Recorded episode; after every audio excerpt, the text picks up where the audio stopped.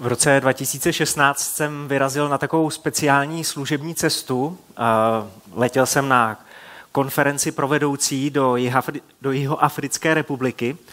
A protože tam eh, byl čas nejenom na práci, ale taky trošku poznat tu zemi a celý ten národ, tak ti přátelé, ti moji hostitelé se rozhodli, že mě vezmou do dvou muzeí, do dvou muzeí, kromě několika takových výletů. To první muzeum bylo totální překvapení. Řekli si, je to Čech, kam ho vzít. V Johannesburgu je Světové muzeum piva. To bylo to překvápko, e, e, jako bylo to dobrý, bylo to zajímavý, ale asi úplně největší zážitek v tom muzeu byl, že ke vstupence jsme dostali takovýhle hezký skleničky na pivo a to je tak akorát jako porce, kterou si dám třeba po, po obědě, takže úplně jako ideální velikost skleničky. Ve výsledku se ty skleničky ale ukázaly jako obrovskou komplikací, protože jsem je nechtěl mít v klasickém zavazadle, nechtěl jsem je mít ve velkém kufru, aby se mi neponičili. Tak jsem si je dal do příručního zavazadla, který jsem si sebou bral na palubu letadla. Z Jihoafrické republiky do Zimbabwe, kam jsem ještě letěl na návštěvu za Vesím, nebyl žádný problém.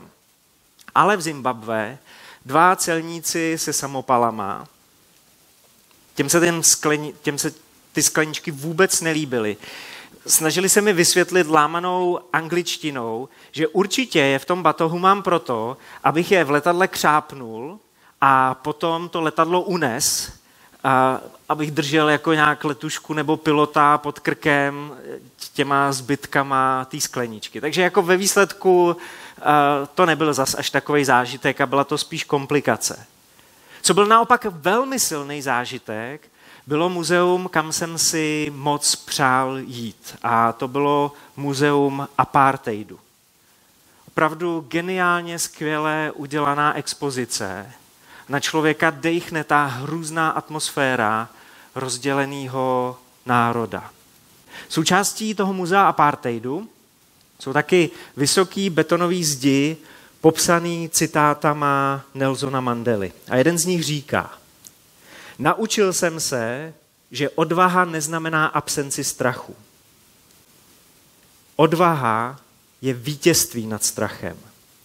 Statečný člověk není ten, který se nebojí, ale ten, kdo svůj strach překoná. A my celý advent procházíme evangelia, otvíráme nový zákon a díváme se, kde člověk, kde lidé slyší boží neboj se. A třetí neboj se slyšel o adventu Josef, snoubenec Marie. Narození Ježíše Krista se událo takto.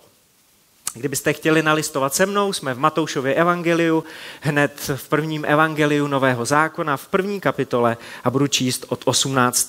do 20. verše. Matouš 1, 18 až 20. Jeho matka Marie byla zasnoubena Josefovi, ale předtím, než se vzali, se ukázalo, že je těhotná z Ducha Svatého. Její muž Josef byl spravedlivý a protože ji nechtěl veřejně zostudit, rozhodl se, že se s ní rozejde, že se s ní rozvede v tichosti. Když však o tom přemýšlel, hle, ve snu se mu ukázal hospodinův anděl a řekl, Josefe, synu Davidův, neboj se vzít si Marii za manželku, neboť to, co v ní bylo počato, je z ducha svatého. Josef usilovně přemýšlí, úplně se mu kouří z hlavy, úplně ho to vyčerpá, protože z toho přemýšlení usne. Jako úplně ho to vyčerpá, teprve potom k němu anděl mluví ve snu, to svoje neboj se. A na základě toho Josefova přemýšlení si troufám tvrdit, že se Josef bojí, jak se na něj lidi budou dívat. Jsem přesvědčený o tom, že v Josefově srdci se odehrává bitva mezi tím, co si lidé budou myslet, co si lidé asi tak pomyslí, a mezi tím, co si Bůh myslí, co Bůh chce. Když jste ve strachu z lidí jenom chvíli, tak je to ještě v pohodě. Ale některý z nás běžně žijí životy, které nejsou tak úplně jejich. Podle měřítka všech lidí kolem nás se díváme na sebe. Sebe hodnotíme, sebe posuzujeme. A tak jsme skvělí, stejně tak jsme líní, úžasný, nedůslední, krásný, neatraktivní, pracovitý, tlustý, úžasný, nespolehlivý. Jsme obklopeni zástupem hodnotitelů.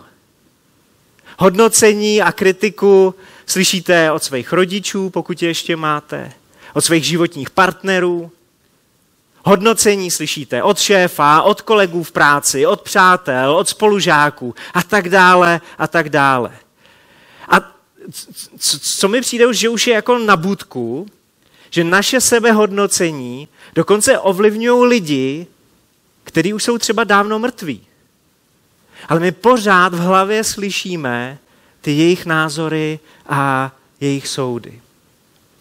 A boží slovo nám říká, že strach z lidí je past.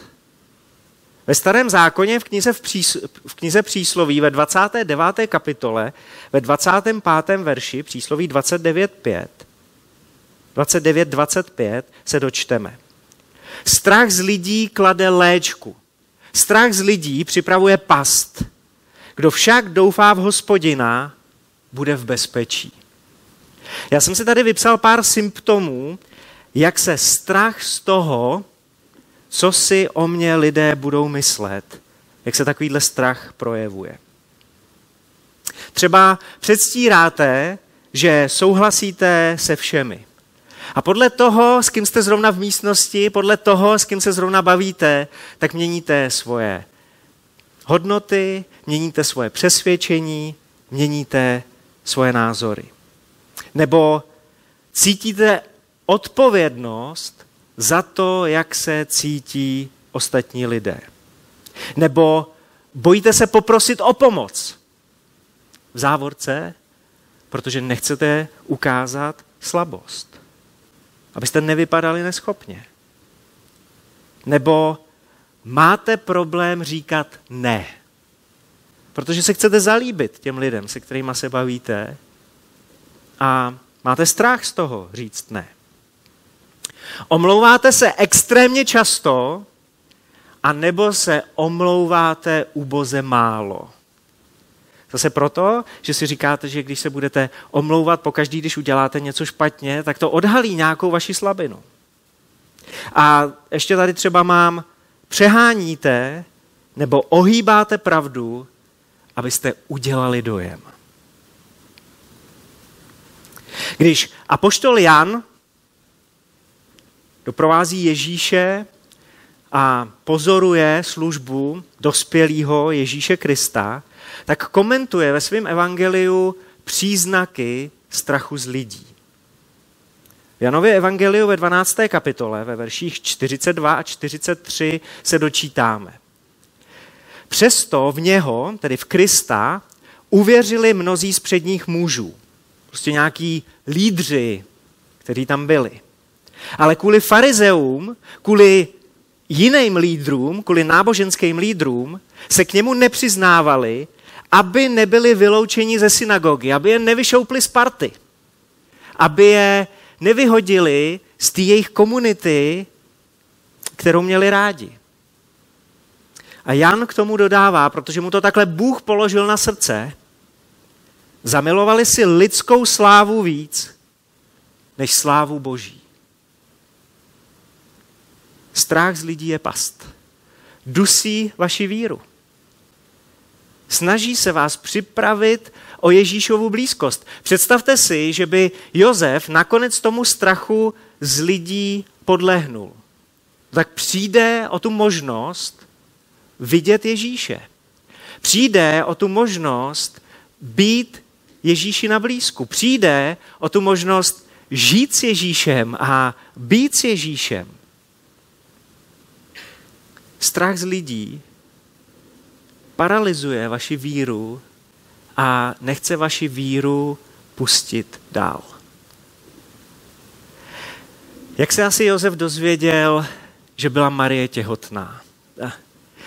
Líbilo by se mi, kdyby v nějakém evangeliu byl ještě takový jako dokuseriál, takhle jako ze zákulisí, z těch, hlavně z těch vztahových věcí. To, to by mě hrozně moc zajímalo. Jsem totiž zvědavý, jestli Josef od Marie slyšel tu pro chlapa úplně nejstrašidelnější větu Miláčku, musíme si promluvit. A nebo jestli do toho Marie nešla úplně s odvahou a spíš sotva slyšitelným hlasem poprosila Josefa o procházku nebo o nějaký rozhovor, no spíš asi někde doma, protože si myslím, že je pravděpodobný, že to uvodila větou, něco bych ti ráda řekla a bude lepší, když si na to sedneš. Bude lepší, když se předtím posadíš. Víš, lásko, mám dvě zprávy a obě, no, oni jsou obě dobrý, protože nakonec jednou budou součástí té dobré zprávy s velkým D, protože budou součástí evangelia, ale to Marie úplně nevěděla. Josefe, čekám dítě, ale než začneš jančit, než začneš vyšilovat, chci ti říct, že jsem otěhotněla z Ducha Svatého. No jak se s tímhle má Josef poprat, jako s těma informacema? Když s Marí zůstanu, jak to lidi vezmou? Buď to si řeknou, že jsem se oženil s bláznem, který věří něčemu takovýdlemu, že jde otěhotnět z Ducha Svatého, a nebo budou říkat, že jsem si vzal lhářku, která se snaží zamaskovat manželskou nevěru takovouhle vybájenou historkou. Navíc, až se hebrejská komunita dozví, že se Marie spustila ještě před svatbou, tak podle zákona ji odsoudí a budou ji chtít ukamenovat. A jako hrozí, Josefovi hrozí, že se sveze s Marií, protože jestli někdo pojme podezření, že to dítě jí udělal on, tak ukamenujou i Josefa. Takže já docela chápu, jestli se bojí lidí. Protože k tomu má důvod. Je to opravdu složitý, protože tak jako tak bude mít Josef cejch. Když se Josef rozvede a lidi se toho domáknou, tak už se těžko najde nějaký táta, který by dovolil svoji dceři, aby se vdala za Josefa. Rozvod mu v jeho společenství rozhodně zkomplikuje podnikání, protože to bude ten rozvedený. A nejenom když od něj bude někdo něco potřebovat, takže se bude zdráhat a radši si o to neřekne, ale když Josef bude něco potřebovat, tak to bude dost složitý. V té době typický takový dopravní prostředek byl osel. A představte si, že Josef bude potřebovat projít s oslem technickou a bude potřebovat vyměnit olej, tak když půjde k místnímu automechanikovi a ten Josefa uvidí, tak hned svýmu kolegovi začne šeptát, to je ten, co vychovává nemanželský dítě. To je ten, co nebyl schopný uhlídat svoji snoubenku. Ale nahlas ten automechanik řekne, nezlobte se, tenhle typ osla tady neopravujeme. Má cejch. Jak si s tímhle někdo může poradit? Jistý je, že Josef se rozhodne ten vztah s Marí ukončit. Rád by to vůči Marii udělal co nejvíc ohleduplně, ale myslím si, že taky trochu vůči sobě by to rád udělal ohleduplně, protože když to udělá potají, tak třeba se Marii povede odjet někam za příbuznejma, nikdo si ještě nevšimne, že Marii roste bříško a pora, po, porodí někde, někde jinde a třeba tady u nás doma, ve městečku, se to nakonec nikdo nedozví a co oči nevidí, to srdce nebolí. Josef usilovně přemýšlí, jak z toho všeho ven. A do toho mixu strachu a pocitů zazní andělovo neboj se. Bůh to všechno vidí, Bůh to všechno ví. Neboj se. Neboj se, Josefe, synu Davidův, vzít si Marii za manželku, neboť to, co v ní bylo počato, je z ducha svatého. Neboj se, Josefe, Marie ti nelže, nevymyslela si to. Neboj se, Josefe, co si budou myslet lidi. Já ti teď řeknu, co si o tom všem myslí Bůh. Marie porodí syna a ty mu dáš jméno Ježíš, neboť on zachrání svůj lid od jejich hříchů. To vše se stalo, aby se naplnilo, co hospodin řekl ústy proroka. To všechno se děje, Josefe, protože takhle o tom Bůh přemýšlel už dávno a teď to uvádí v život. Hle, pana počne a porodí syna a dají mu jméno Immanuel, což se překládá Bůh s námi. Když si čteme Bibli, když si otvíráme Boží slovo, hádám, že drtivá většina z nás touží prožít nějaký boží dotek. Když to čteme, tak, tak chceme, aby se nás Bůh nějak dotknul, aby to zahýbalo i našima emocema. A, a já si myslím, že to není vůbec mimo. Problém je, že když to u našeho čtení Bible neprožíváme a třeba když to neprožijeme několikrát za sebou, tak uděláme takovou zkratku v našem myšlení a řekneme si, nic mi to nedává, protože Bible by mi měla především dát ten, ten dotek. Ale Bůh s námi skrze Bibli sdílí taky svoje myšlenky. To, jak o věcech přemýšlí. Bůh nám skrze Bibli ukazuje svoje pohledy a názory. A to je hodně důležitý, protože když se s někým bavíte, když se bavíte se stvořitelem vesmíru, tak je úžasný znát jeho pohled na věc. Je úžasný vědět, co si myslí, co má v srdci a jak přemýšlí. A tak nejlepší způsob, jak nepodlehnout strachu z toho, co si lidé pomyslí, je podlehnout tomu, co si myslí Bůh. Podat se Božímu slovu. Nejlepší způsob, jak se přestat bát toho, co si myslejí lidi, je mít bázeň před tím, co si myslí hospodin. Já jsem dneska sebou vzal koláčový graf, eh, na kterým vám chci něco ukázat. Před námi jsou Vánoce a v nich číhají takové tři oblasti nebo tři kousky, my je tady máme znázorněné na tom koláčovém grafu, které nám o Vánocích dělají těžkou hlavu. To první je odpočinek. Jak se chci po vánočním volnu cítit? Protože drtivá většina lidí, se kterými se během Vánoc nebo po Vánocích bavím, mi říká, teď bych potřeboval dovolenou. Po vánočních svácích, po tom volnu, který prožíváme, lidi říkají, to bylo tak hektický, to bylo tak strašný, že bych teď potřeboval, potřebovala bych další volno. Jak se chci po vánočním volnu cítit? To další jsou vztahy. Je typický, že o svátcích jezdíme na návštěvu k příbuzným,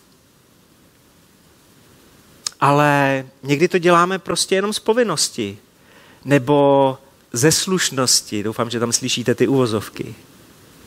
Jezdíme i za lidma, se kterými nemáme skoro nic společného, ale prostě o Vánocích se to tak dělá, nebo se to tak má.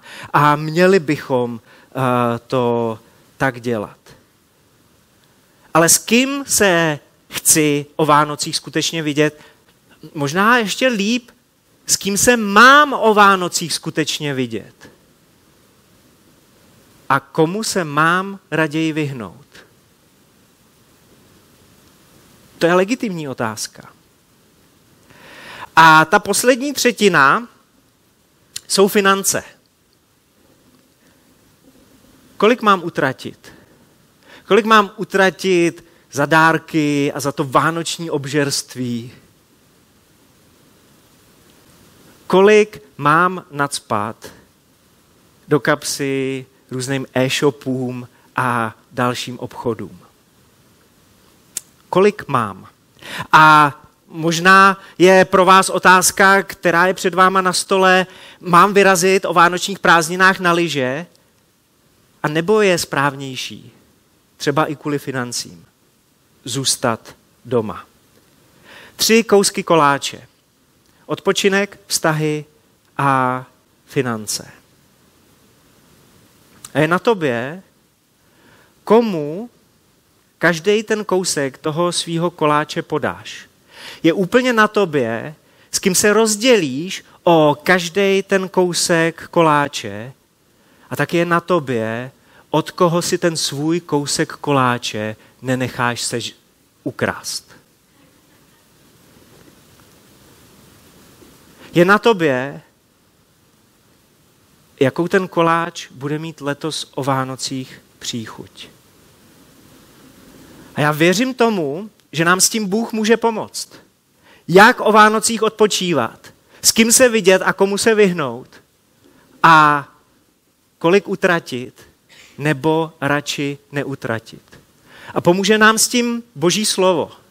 Hodně známý Boží slovo, kterým možná poprvé uslyšíte v tomhle kontextu. Ve druhém dopise korinským, druhý dopis do Korintu a poštola Pavla, devátá kapitola, sedmý verš. 2. Korinským 9.7. Každý, ať dává podle toho, jak se ve svém srdci předem rozhodl. Ne s nechutí, ani z donucení, vždyť radostného dárce miluje Bůh. Tohle boží slovo mluví o nastavování hranic. Je naprosto v pořádku, že uděláme nějaké rozhodnutí v srdci. Že uděláme rozhodnutí, komu naservírujeme svůj díl odpočinku, komu naservírujeme svůj díl vztahu a komu naservírujeme svoje finance. A Boží slovo nám ukazuje, jak ty hranice nakreslit. Bacha, ať nerozdáváte, ať se nedělíte s nechutí. Bible tady mluví o nějakým vnitřním tlaku. Mluví tady o tom vnitřním kritikovi, který nás neustále žene do pocitů viny. Když tohle neuděláš, když nedáš tenhle svůj díl toho koláče, tak jsi sobec. Když tohle neuděláš, když se nerozdělíš o tenhle svůj kousek, tak jsi špatný člověk. Nejseš dobrý křesťan. Ne s nechutí. A to druhý, ne z donucení. Tady se mluví o nějakým vnějším tlaku, který je na nás vyvíjený. Když nás někdo do něčeho tlačí, když mě tlačí někdo do toho, abych nebyl sám sebou, když mě někdo tlačí do toho, abych nebyl tím, kým mě chce mít Bůh. Když mě někdo tlačí do toho, abych nerespektoval svoje hranice, pro který jsem se v srdci předem rozhodl. Nevím jak vy, ale já z toho mám zamotanou hlavu. A neřeším to jenom o Vánocích, prostě s kým se dělit o svůj čas. A, a jak zacházet se svýma financema. A já potřebuju Boha, aby mi do toho něco řekl. Aby mi řekl, neboj se, projdeme to spolu. Bože, já se potřebuji rozhodnout a chci udělat dobrý rozhodnutí co je správný, abych dal. Co ti Bože, co tobě udělá radost. Tahle pasáž, tenhle verš končím tím, končí tím, um, radostného dárce miluje Bůh. Bože, jak se mám zachovat, aby to bylo podle tvýho gusta. Jak mám udělat to rozhodnutí, který ty budeš milovat. Bože, pomoc. A nikdy se nezavděčíte úplně všem. Nesnažte se o to. Všemohoucí Bůh, který na to rozhodně má. A kdyby Bůh skutečně hodně chtěl, tak se zavděčí úplně všem. Ale nedělá to. Nejde do toho. Představte si dva zahrádkáře v létě. Jeden je takový zahrádkář jako já a má zahrádku pro to, aby si tam rozložil plážový lehátko a opaloval se. A druhý má tu zahrádku proto, že v potu a krvi chce vypěstovat megařetkvičky. A oba se modlej.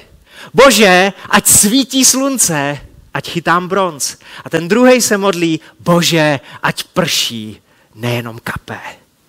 Ať leje jako z konve. A Bůh je všemohoucí. A mohl by udělat přesně tu čáru, ať na tohle svítí sluníčko, ať je happy a spokojený a ať na tuhle zahrádku prší. Bůh se nesnaží o to zalíbit se všem a udělá to, co je správný. Jako boží dcera, jako boží syn, nesnaž se zavděčit všem, udělej to, co je správný, i když je to těžký. To, co uděláte, někdy někomu bude připadat jako fantastický, někomu jinému uboze podprůměrný. Přestaňte se snažit o potlesk celého publika. Hodně se vám uleví, když budete usilovat o uznání jednoho jediného diváka. Můžete prožít svůj život tak, že od Boha uslyšíte skvělá práce, nebo udělal si správnou věc, nebo tímhle si mi udělal radost, nebo tohle skutečně oslavilo moje jméno. Když se Josef probudil, čteme u Matouše 1.24, zachoval se, jak mu přikázal hospodinův anděl a vzal si Marii za manželku. Josef se bál, ale stejně poslech. A rozhodl se dobře. A určitě to všichni nepochopili. A možná se to ani všem nesnažil vysvětlit, protože věděl, že to je marný. Určitě ho všichni nepochválili. Možná ho dokonce táta vydědil, že udělal něco takového. Ale Bůh byl z jeho rozhodnutí nadšený. A tohodle diváka si Josef vybral. Vybral si ocenění od jednoho zásadního diváka a já jsem přesvědčený, že Josefovi ve finále tleskalo celý nebe. Tak se neboj. Neboj se lidí. Žij tak, letos o Vánocích, ale, ale vůbec, žij tak, aby si jednou slyšel, jak ti celý nebesa tleskají.